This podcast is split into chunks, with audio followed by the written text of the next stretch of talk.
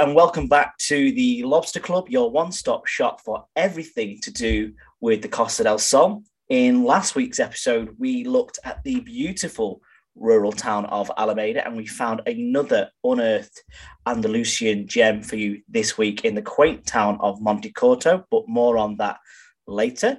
We've also got plenty of news for you guys and also lots of what's happening around the Costa del Sol this week. But without further ado, let me introduce you to my wonderful co hosts, Chris Marquez and Alex Ashmore.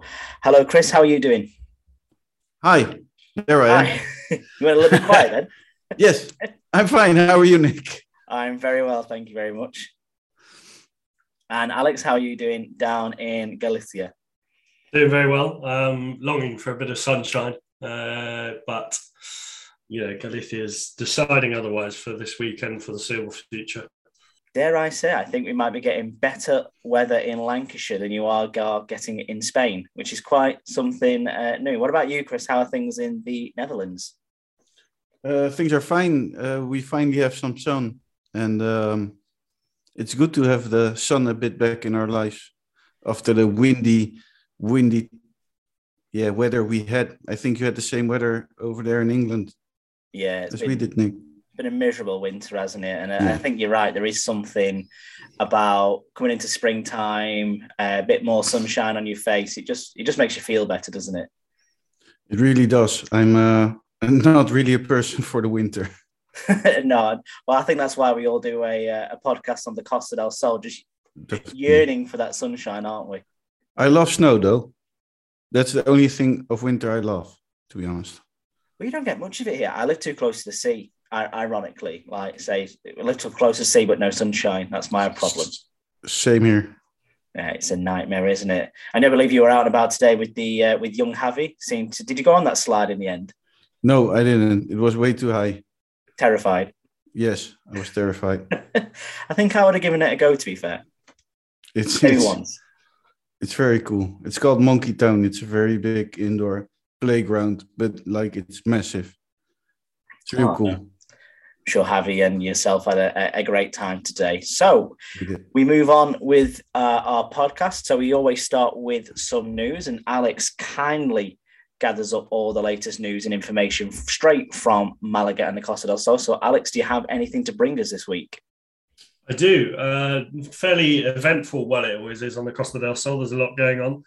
First of all, Marbella has registered over 150,000 residents on its padron, so when you move to Spain, you have to do the empadronamiento. And for anyone who has moved to Spain will know that it's, I won't say it's easy. it's not easy. Well, it is, but it takes a while.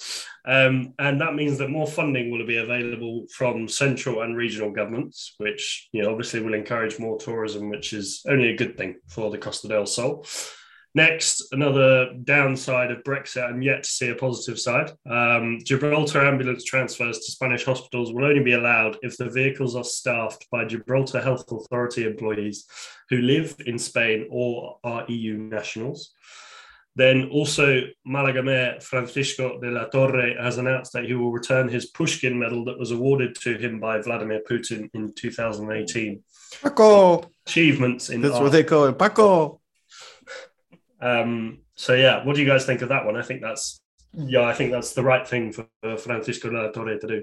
I think Francisco de la Torre is already a hero. I don't know. I just love him. How old is he? Almost 80, or he is 80. I think he's 80 years old, and he's still the mayor of Malaga. And uh, he's a he's a great guy, a lovely, lovely man. And um, I think it's the right thing to do this. To be honest, what do you think, Nick?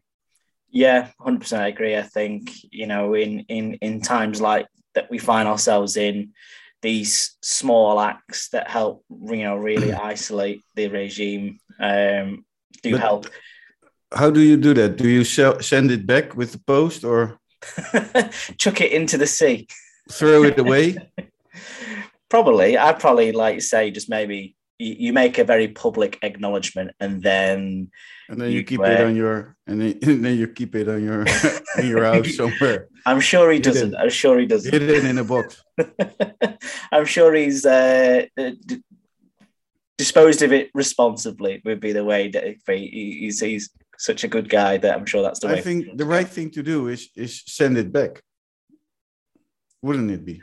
Well, where would you send it to? No one knows where he is. I don't know if you guys saw the video of him in his wherever he was doing that thing with the microphone and he green screened it. So you know, it'd be be hard to find out where to send it to. But you know, fair play to Francisco de la Torre. He's um, obviously making his stand amongst uh, everybody else as well. The fact that all the McDonald's are shut in Russia now would really, Really? drive me crazy. Yeah, I, I don't know. I Are you a think big Mac- a Big McDonald's lover?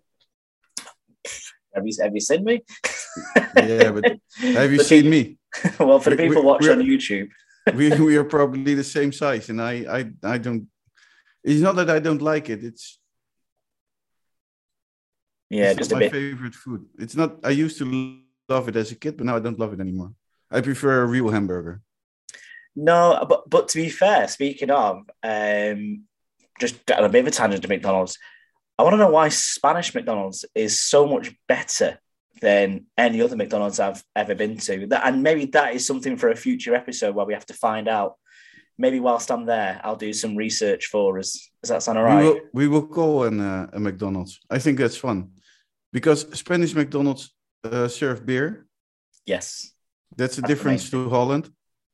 I don't know how it is in the UK or or anywhere No. else in the world. Do you, if you live somewhere if you, and you're listening, and you live in another country than Spain that sells beer in a McDonald's, please contact us.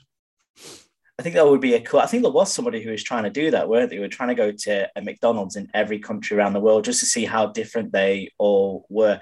I remember I went to Taiwan once and I got a KFC there, and it was so different to what we had back home. Um, this is a really big tangent right now, but something we should definitely explore in the future. But um, definitely, uh, I am with Malaga Mayor Francisco de la Torre to return his uh, Pushkin medal. Um, Yeah. 100% the right decision. So, is there anything else, Alex, in the uh, in the Costa del Sol that we should be aware of? There is so a Malaga man, Vicente Jimenez y Fergan, has chartered a bus to bring, uh, well, 47 refugees back from the Ukraine, which is wonderful stuff. And uh, in other positive news, a few dates are being considered for the end of mask mandates indoors in Spain. So either the 21st of March or the 11th of April. We're not 100% certain. Pedro Sanchez, the president, has said that it will happen soon, but you know, it's subject to you know the COVID situation in Spain and whether cases continue to decrease. And uh, finally, Andalusia is expecting 28 million tourists this year, which is you know as ever it's, it's quite a lot. So we know how many they expect in in the Costa del Sol or in the province of Malaga? No, but I can. I'm sure I can find out for you. Uh, I'd imagine most of them. Before I, you know, whip out a quote, I'd imagine most of them will be in the Costa del Sol. But obviously, we have, you know, other parts of Andalusia which are heavily touristic, like well, Sevilla and Granada. But yes, I would imagine the majority is down on the Costa del Sol. Yeah, I'd bet my hat on uh, over 75% of those 28 million are Really? Heading towards the Costa del Sol, I would say. Um, I think just there's going to be a massive rush on for people wanting to go on holiday this year. There's been so much apprehension in the last two years of people going away that I think people just want to get some sun and they're going to go and lay on a beach or buy a pool. And the Costa del Sol is obviously one of the best places you can go and do that. I, I have been going for the last two years on holiday, and for the people who didn't go, I think yeah, you had to wear the the the, the uh, mask if you were on the street two summers ago, and it was well, COVID was still a big thing, I think, and there were loads of measurements, but I had a great time. And last summer was even better. You only had to wear your mask inside. Yeah. It, it I don't know. I, I I thought it was really safe going to Spain. I think even Spain is the most safest country to go to uh, during COVID because the Spanish people, most of of them, they kept their mask, wearing their mask outside even when they didn't have to. So they are really following the rules Yeah. well, when they don't have to. I think they were what i like say I think we looked at that a couple of weeks ago, didn't we? When they were saying how like even though the rules were relaxed, still people kept up with good habits and things like that, which is obviously fantastic. And I imagine that will still continue. Um, and I, and to be fair, I completely agree with you, Chris. I was the same in terms of you know if I'm going to be, I've got to wear a mask anyway. Even back in the UK, I might as well be wearing a mask in Spain in a bar in Spain, and having a great time with my family. So you know, um, obviously there was a lot to learn back then. Hopefully now we are coming towards the back end of of everything like that, and we can all have a great time on our Easter or summer or winter holidays this year. I'm looking at those dates. To be fair, 21st of March would be a great little nudge for me because I come to the Costa del Sol on the 5th of April. So let's be putting our hands together praying there. You'll be there for um well you're go you you're going for the football. Obviously. Obviously. Um but is that Easter? So I think I come back just before um the Easter celebration. So I, I have been there before whilst um and Alex you'll be able to tell me the proper name for it if you if you would be so kind. Semana Santa. And, and you as well. Chris, that's not fair. You gotta let Alex have a go. Yeah. He's got to practice Alex. his Spanish. He's getting a degree yeah in it. Alex, you say it. Uh, Semana Santa. Props for that one. I won't even try to say that. That that will be a whole podcast dedicated to Semana Santa because it won't fit in in oh, definitely, in, definitely. in five minutes or ten minutes because it's the most it's the biggest party in or the biggest party the biggest celebration in the in the Costa in Malaga definitely but in the whole the Costa del Sol and Andalusia I think I've mentioned it to you before, Chris, haven't I? And I, I went a few years ago and I didn't even know it was on. I just thought it was like we were just going into Malaga. And I remember being so taken back with what I first saw. And then once everything was sort of like explained to me and I looked into a few bit more, and I actually then saw the pageantry of the whole celebration. Um, it's such a spectacular thing to go and see. And I would advise anybody to go and catch it, whether you're in Malaga or if you're in a smaller town like you know like Aldebias or Fuengirola. Um, it's it's everywhere it's, it's through whole every in the small villages in the big towns it's everywhere apparently um, Seville is the big one, isn't it? That's like no Malaga is the biggest one Malaga's bigger, is it? yeah All right. the so- thrones are bigger everything is bigger uh probably more people it's a different way okay i'm i'm going to i'm going to give away one thing because i'm i'm really into it and um every summer i walk under a throne as a as a guy from benalmadena our how do you call it holy mother of benalmadena our saint Your saint, yeah, patron saint yeah, yeah. um, Nuestra Señora Virgen de la Cruz. Um, her day is on the 15th of August. So every 15th of August, we have a procession going down the streets, and uh, I always carrying her, one of the guys. Um, but here's the thing in Malaga, people go outside of the throne. And in Sevilla, Granada, and the other cities, people go inside. All right. So they're underneath it. That's the difference. And the biggest thrones are in Malaga, in whole Spain. Mm, they looked massive when uh, I went to watch it, and and it's a fact they're also it's, it's it's not as if they're navigating like huge highways, is it? They are taking them down side streets. They take them down, you know, what I refer to as like um, you know a, a little avenue type thing, and you, you're so squished in back to the wall, letting people through. But the amount of people there, it is um, yeah definitely something we should be uh, looking at in the next couple of podcasts to talk about. If you're listening and, and you don't know what we're talking or how big they are, if you can't imagine it, if you ever went to Malaga and see and have seen massive doors like like incredible big doors, then you can imagine probably how big it is because they're all through the whole city. Oh no, well, like say, we'll, the we- buildings where they keep them and where they go out from. Yeah, I Where was they gonna, start- I know, I know in, in some of the churches they keep them on display, don't they? So they're always um, there's, there's one in the old town in Marbella that I always go and, and see as well. So it is definitely worth a, uh, a look whilst you're over there. And if you do happen to be lucky enough to be in the Costa del Sol over the Easter period, then definitely get yourself into uh, Malaga or, or one of your more local celebrations to watch And it. we will make a proper agenda for the city of Malaga. Because oh, we, we, we cover so such a big thing, 103 uh, towns and cities in Malaga, it's it's it's impossible to to to keep up with everything or to to bring everything for every town or or city and agenda. So what we do is we we see Malaga as the main city. So we post about Malaga. I think that's the best option we have. Yeah, certainly. Well, that brings us nicely on to our next section where we take a little deep dive and a deep delve into a certain part of the Costa del Sol. As Chris just said there, we've got 103 towns and villages and cities to cover over the course of this podcast. And we do our little spinny thing. And last weekend, uh, Montecorto was the, uh, I want to say town that we found, though the number of inhabitants it's got, uh, dare I say, is it a village? Um, but I tell you what, the spinning wheel generator couldn't have found a more beautiful, picturesque place for us to talk about this week. So, just to let you know, the town of Montecorto sits on the slopes of the Malava Hill. Someone might have to correct me on that one, but probably Malaver. Exist- Mal- Malave, Malave, yes. Malaver, Malave Hill.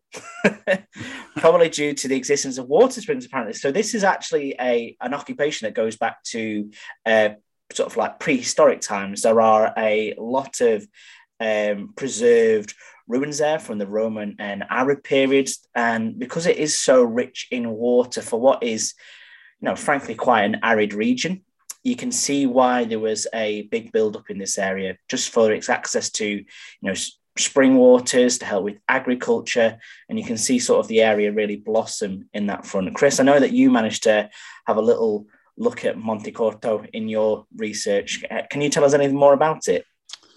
Um, it's near Ronda. It it for it formed a part, or it's still a part of uh, Ronda. Um, Sierra de Grazalema, that's next to it.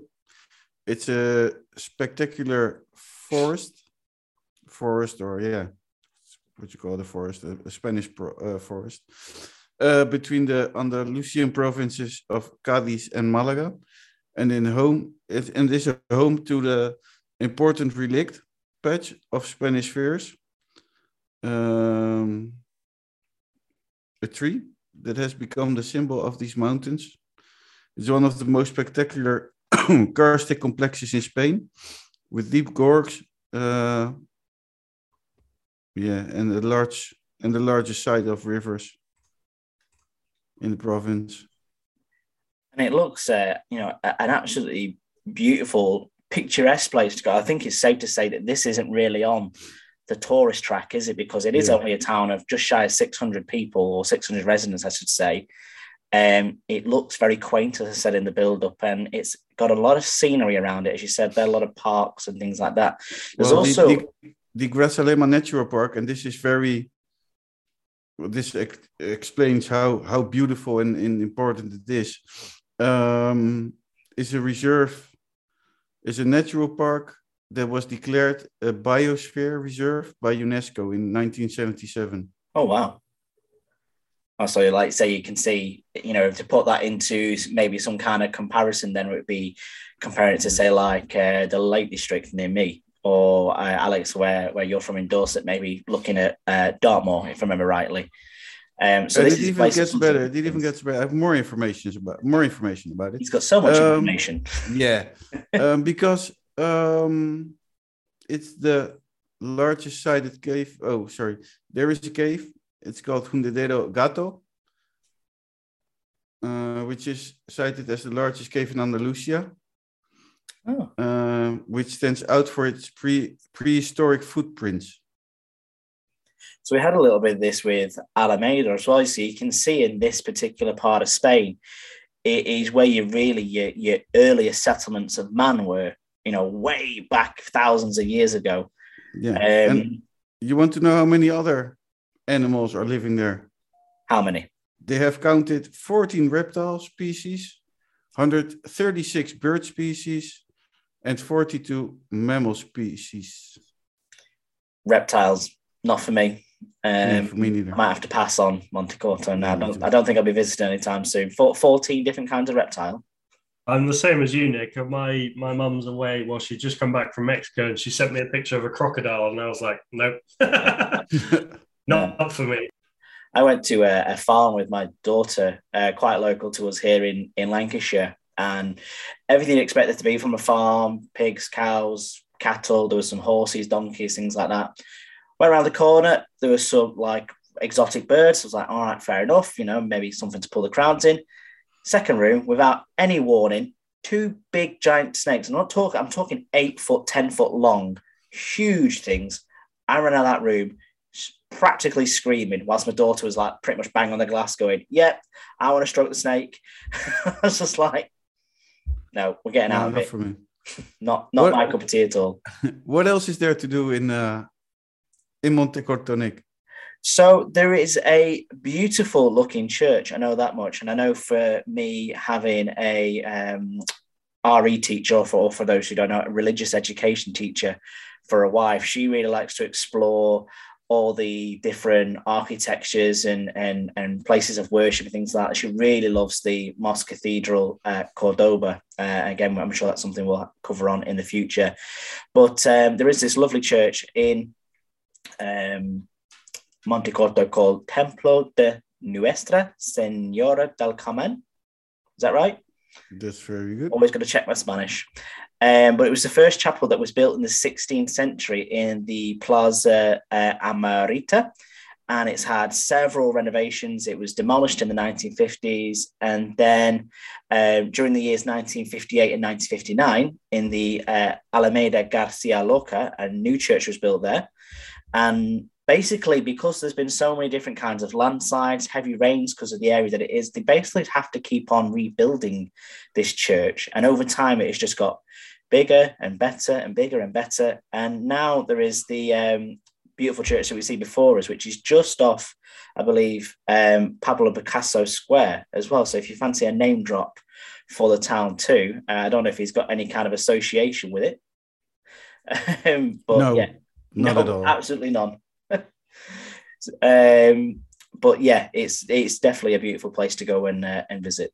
What I love is the is the water streams uh, which run through the whole whole the village, from the upper part, um, through the whole all the streets.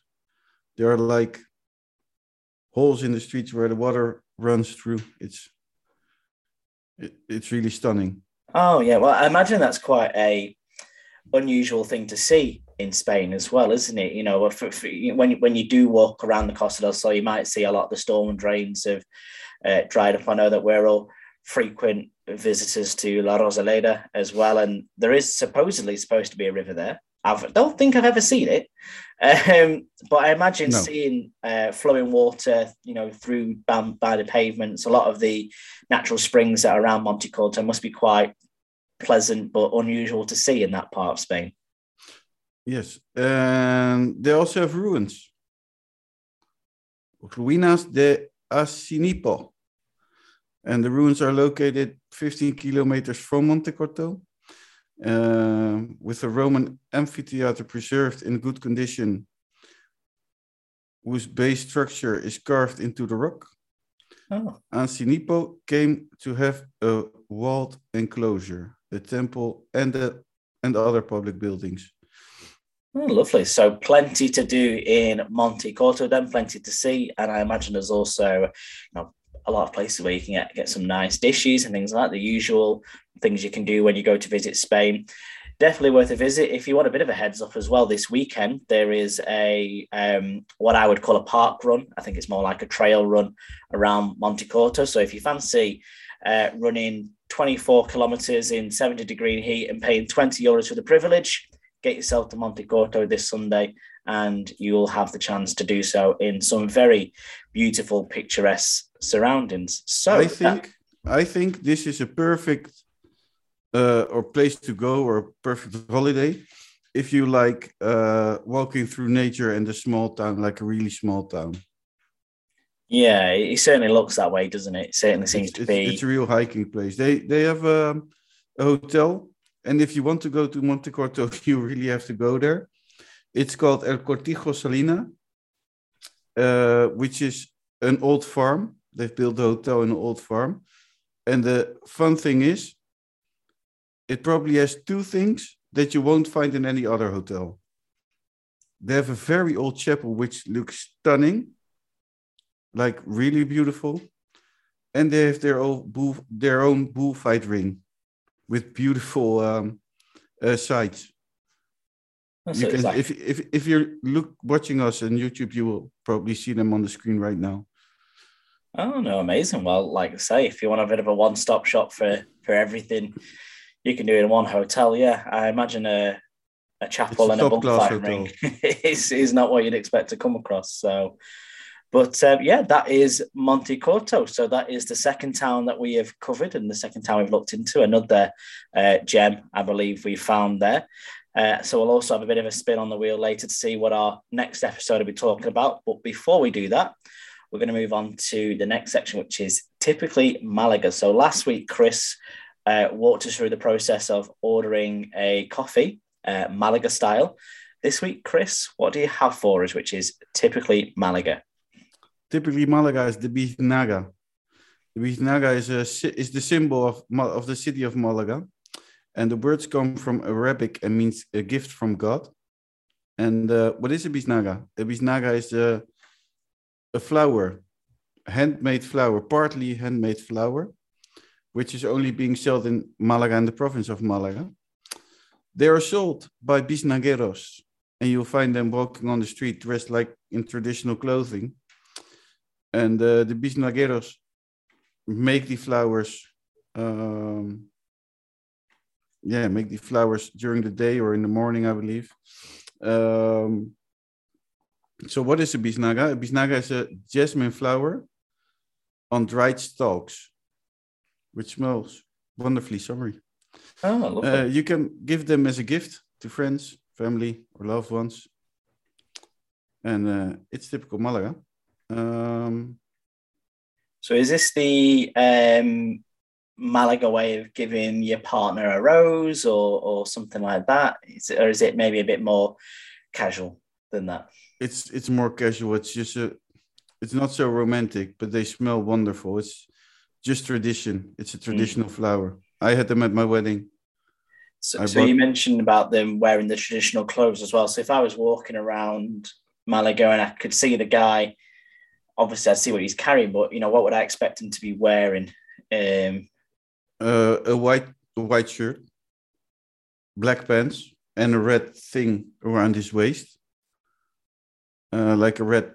oh, like a, um, a, I'm gonna get this word right, Yeah. like a, a cummerbund or something like that. Yeah. Yeah. Um, the important thing, and and you see them walking with a cactus leaf with loads of bisnagas on it. I, he, he kind of strikes me in my head as a bit of a Mr. Steal Your Girl, if I'm being perfectly honest, like just sauntering across, probably in some really lovely white shirt, open chested with a beautiful bunch of flowers. I, I, I don't know if I'd, I, I think I'd be more scared of that, intimidated maybe. No, no, no. you see, white jasmine, Malaga has loads of jasmine, like really loads of jasmine, and it's a cheap plant. Um, and it jasmine grows a lot in Malaga because of the of the of the good weather for it, and it's a climbing plant, so it's cheap, um, and it grows quick. Because after a few days, you have new buds. Well, new buds appear. appear um, and they what they do is with the bisnaga they pick the flower uh, when it's still closed so it can be properly be attached to the dried uh, stems of the root plant. It's a very intensive in- well labor intensive work because you have to lot of you have to have a lot of patience. They're very small and you have to put it in there. Uh, so it, it takes ages to wait, make one bisnaga um, but they give it, it, it gives a really intense smell. Another thing I wanted to say about it, um, that you can buy them for approximately three euros each, and that's very cheap for the amount of time they put into it. Yeah, I was going to say, it doesn't sound like it uh, is very profitable from from that perspective. But I suppose if they're so abundant, then it might be a little bit easy. So you said you had them at your wedding as well, Chris. Is that something that is quite traditional in the province of Malaga to have biznagas at your wedding? I don't know, but I'm a very traditional guy, and um, for me, it's the most beautiful and good smelling uh, flower there is. So was it more of a callback to your home uh, as part of your wedding? Because Well- I imagine, did you get married in Holland or in or in Spain?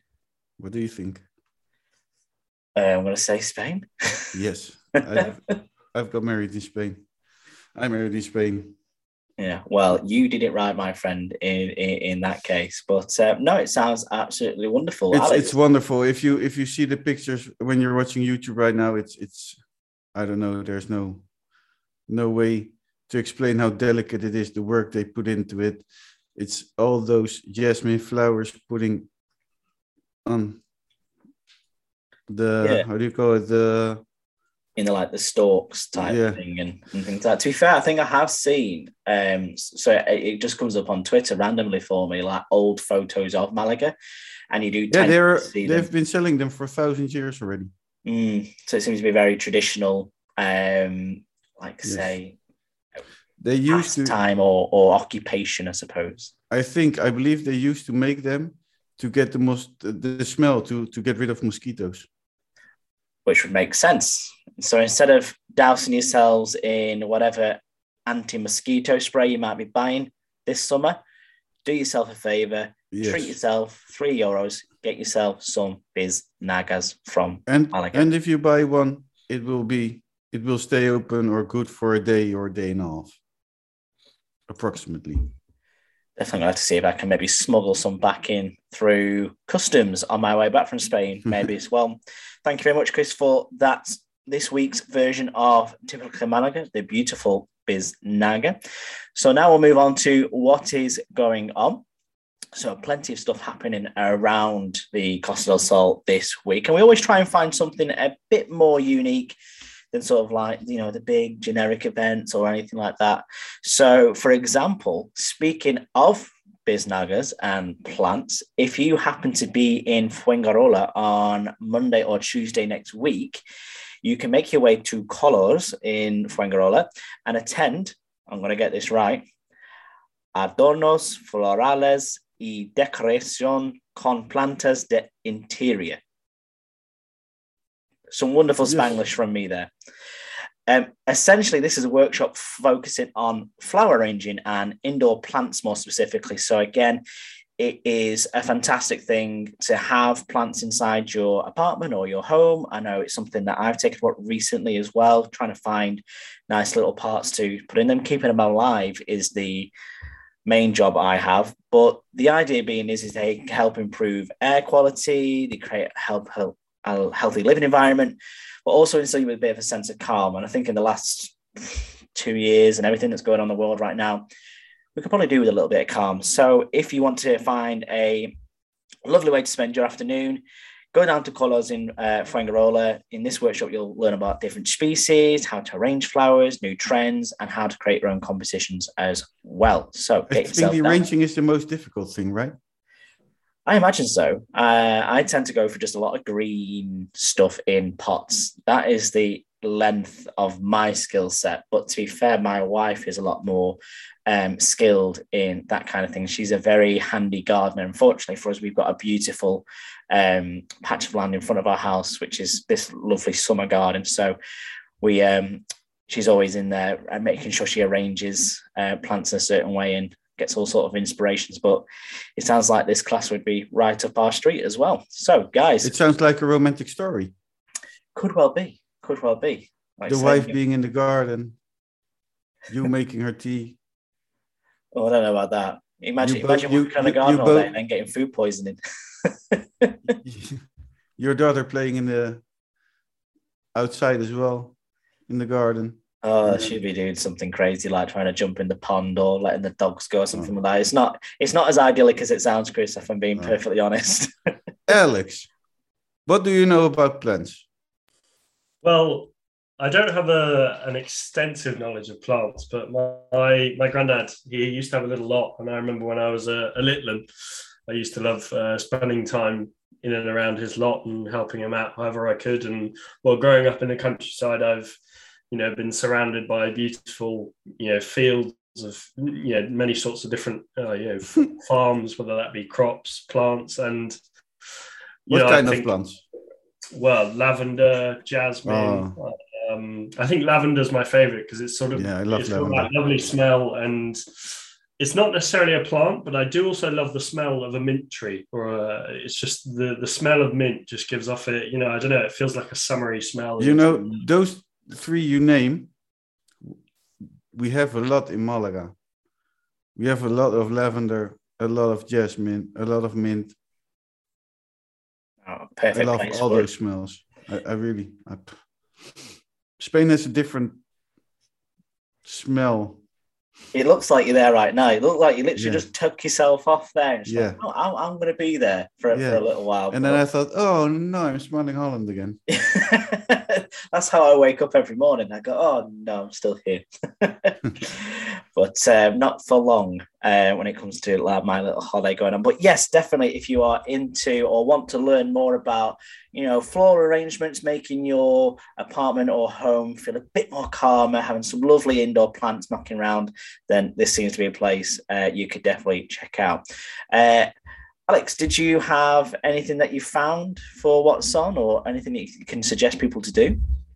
Yes. So, I mean, first of all, I'm going to concentrate on something that's already happened. That was, well, it was a very important day this week. Yesterday, it was uh, International Women's Day.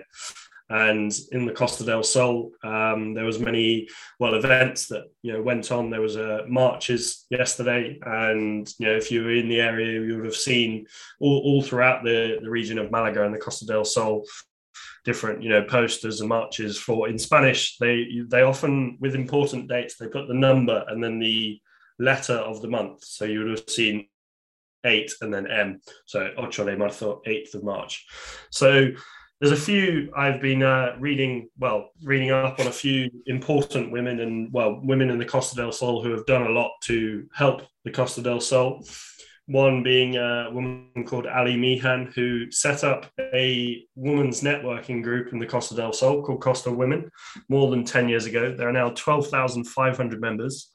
And Ali and her Costa Women team have more than 20 events every single month. So, whether that be for finding jobs, just making friends in the area, um, I think it's a brilliant thing to have done. Uh, a few others, uh, a woman called Mari Miota Villalba, who was born in Madrid, moved to London, and without speaking any English, started working for the Transport of London. Then, when she was about to have her child, moved back to the Costa del Sol. And um, she's, you know, talking about how it, you know, it was obviously a big decision to go. Well, first of all, to England without speaking English, and then to come back to the Costa del Sol, not a part of the Costa del Sol that she knows a lot.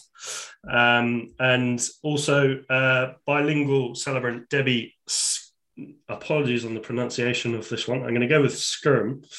Uh, as an inspiration and role model for women across the world. She moved to Spain te- 12 years ago and gave up her job in the UK as a registrar of births, deaths, and marriages. After eight years in rural Spain, Debbie moved to Costa Tropical, where she put her skills as a registrar to good use to become a wedding celebrant. Since then, she has won an award. Well, she has won award after award for her work. So it's good to see uh, some of the amazing women on the Costa del Sol being celebrated for the wonderful work they do, and well, a very important day yesterday for all women around the world. And things that are going on this week, well, things that are going on for a, a, while longer, actually. Some of you may know, I'm sure, well, both of you may know Jean Marie Perrier, famous photographer for different stars, whether that be musicians, uh, models. So there is an exhibition in the Centro Cultural La Malagueta in Malaga to see all the, the photography of Jean-Marie Perrier. So whether that be photos of the Beatles, supermodels in the 90s, such as Claudia Schiffer, 200 images are on display on loan from the label expositions and Perrier archives. So that's a very interesting thing to check out. And aptly, it's on the Paseo de Reding, as in Otis Redding. I feel like that's quite an aptly named place to have the uh, exhibition. Yeah, definitely. Oh, so certainly, obviously, very important with the um, wonderful stories you shared there from International Women's Day as well. Um, and and certainly if you're in the Malaga area, I want to go check out that expedition. It sounds um, like there's going to be plenty to see uh, and famous stuff as well. You know, f- for me, I work with a, a brand which is closely associated to uh, Claudia Schiffer and the and the models in the 90s and and things like that. So it'd be interesting uh, to see whether that's still on whilst I'm over there as well. Chris, did you find anything that was on this week? Um, no, to be honest, I didn't. no. I've been Uh, looking a lot, but it's all Spanish and it's all. I don't know. Are we? I, I know we can do the Spanish thing, but Spanish theaters and Yeah, we, we, we said there's obviously there's a lot of things that do go on all the time and like different musicians playing in places. There's- I think I saw that Nile Rodgers is over there this week. I've seen that Jessie J is there in July and things. That's obviously there's going to be huge events, but I think we should always try and keep it quite nice and and unique with with the events that are going on. So absolutely no trouble whatsoever. So without further ado, we'll Although- move. although I have something. Ah, he's found something. If you are in Malaga and um, you're interested in Picasso, in the Picasso Museum, museum there's an exhibition on uh, Brassaï, and it's uh, pictures of the city Picasso loved. Oh, that would be lovely And to watch. Yes. And it's uh, all pictures about uh, Paris. Paris, Paris. Yeah, it's good. But I, think, I don't know if it's because I'm getting old now. I'm, you know, I'm getting into my thirties, but I do appreciate like a lot of you know photography of places. You know, like Malaga. You know, we all follow. Uh, I assume Christian on Twitter, and the images that he shares are always just so beautiful. And we Um, can share them. Yeah, is he giving the nod to do that? So we'll share those onto our social media pages as well.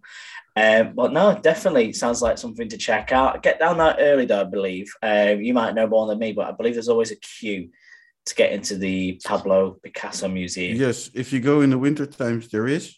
If you go in summer, there's never a queue. So Ah. the best thing I suggest is go in summer. I've been, I believe, six times, seven times.